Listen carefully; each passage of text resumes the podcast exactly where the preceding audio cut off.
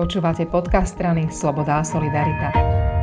S poslancom Národnej rady Mirom Žiakom sa budem rozprávať o veľmi nepolitickej téme, a to je šport.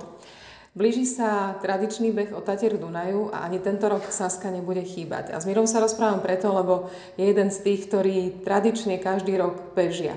Miro, prečo, začneme tým, prečo sa vôbec Saska zapája do takéhoto niečoho, do takýchto behov. No, si ma trošku prekvapila s touto otázkou, ale chceme aj ukázať to, že nie sme len politici, tí naškrobení v tých kravatách a odborníci v diskusiách, ale aj sme aj bežní ľudia, ktorí majú svoje aktivity a popri tom samozrejme patrí aj šport.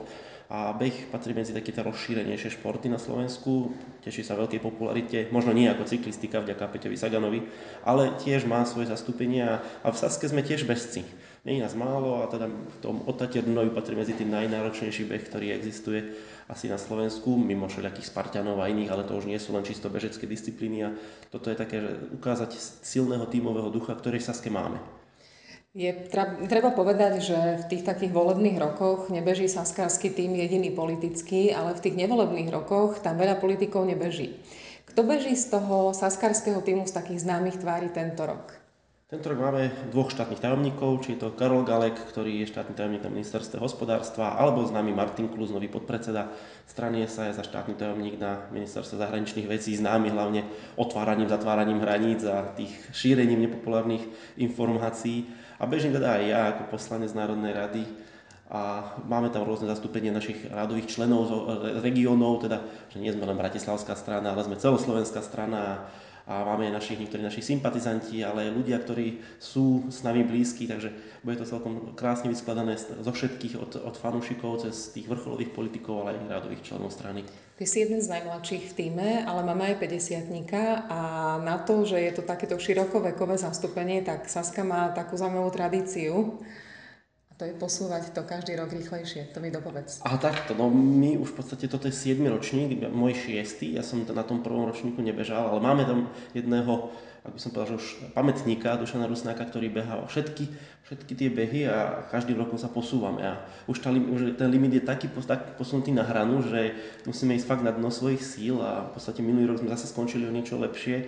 Už sme sa umiestnili v prvej 30 zo 150 tímov, pred nami skončili v podstate len tie profesionálne týmy, tak si myslím, že ako amatér je to dosť dobré. A máme takú pikošku, ako si povedal, že máme tam cez 50 a ja som ho nazval Dedo Beš, lebo že už je to taký eh, človek, ktorý má aj svoje vnúčatá, tak je to také krásne a on sa vie vždy tak krásne hecovať, že pri jeho veku a aj nie úplne ideálnej atletickej postave zabeží ten čas optimálny taký, že nekazí, ale ani nejak ne, extrémne neposúva, ale udrží ten tempo tak, že je to náš veľký hrdina. Volá sa Miloš Domorák, musím ho spomenúť. Je to cieľ byť stále rýchlejší, alebo skôr ide o to, tú partiu, ktorá je pri tom behu? Lebo to vôbec nie je ľahký beh. Ja si myslím, že ide hlavne o tú partiu, ale, ale keď človek niečo robí, tak sa musí vždy posúvať, alebo chce sa posúvať, aspoň ja som taký, aj v tom behu je to asi cítiť, keď uh, chcem vyhrať, tak byčujem tých ostatných našich bežcov, aby zabrali, zabrali, aby mali ten damoklov meč nad sebou, povedomí Mira Žiaka, že keď nezabehnú dobre, tak ja budem ten, ktorý ich bude podpichovať. Takže je tam aj tá partia, samozrejme, musí to byť, lebo vtedy cítite tú, tú zodpovednosť za tých svojich kolegov, že nebežíte len tak sám za seba a aj dávate lepšie výkony, lebo už nevládzete, ale potom si v hlave poviete, že kokso, ja bežím za tých ostatných ľudí, nesmie mi sklamať a vtedy sa človek dokáže vyhecovať ešte lepším výkonom. Čiže je to jedno s druhým, je to posledenie tých našich hraníc a je to aj tá partia. Je to taký beh, že vlastne za 24 hodín človek ubehne trikrát cirka 10 km, čo nie je vôbec málo. A občas niekto aj ako naozaj ide na, úplne, úplne na doraz a, a veľmi pomáha takéto vzájomné povzbudzovanie. Aj logistika je náročná a to vždycky prichádza ten support z tej strany.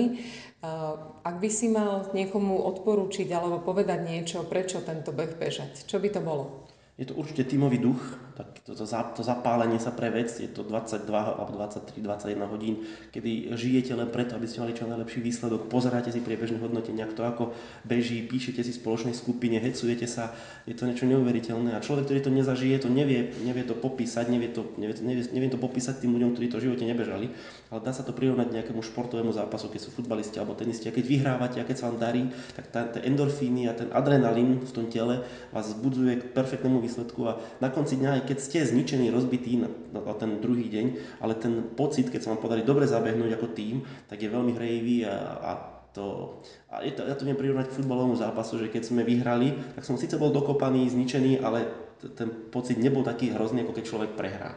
Čiže to, a toto je niečo podobné, tu si, tu si vieme dokázať, že ako tým sme sa zase posunuli, zase sme sa, zase sme sa zlepšili a dávame si nové méty o rok, ako bude o rok, čo sme lepš- ešte vylepšíme a tak ďalej. Čiže musím to odporučiť každému, ktorý je bežec a ešte na takýto spoločný beh nešiel, nech určite ide, je to niečo neskutočné. Ďakujem veľmi pekne a budem želať veľa síl. Ďakujem pekne.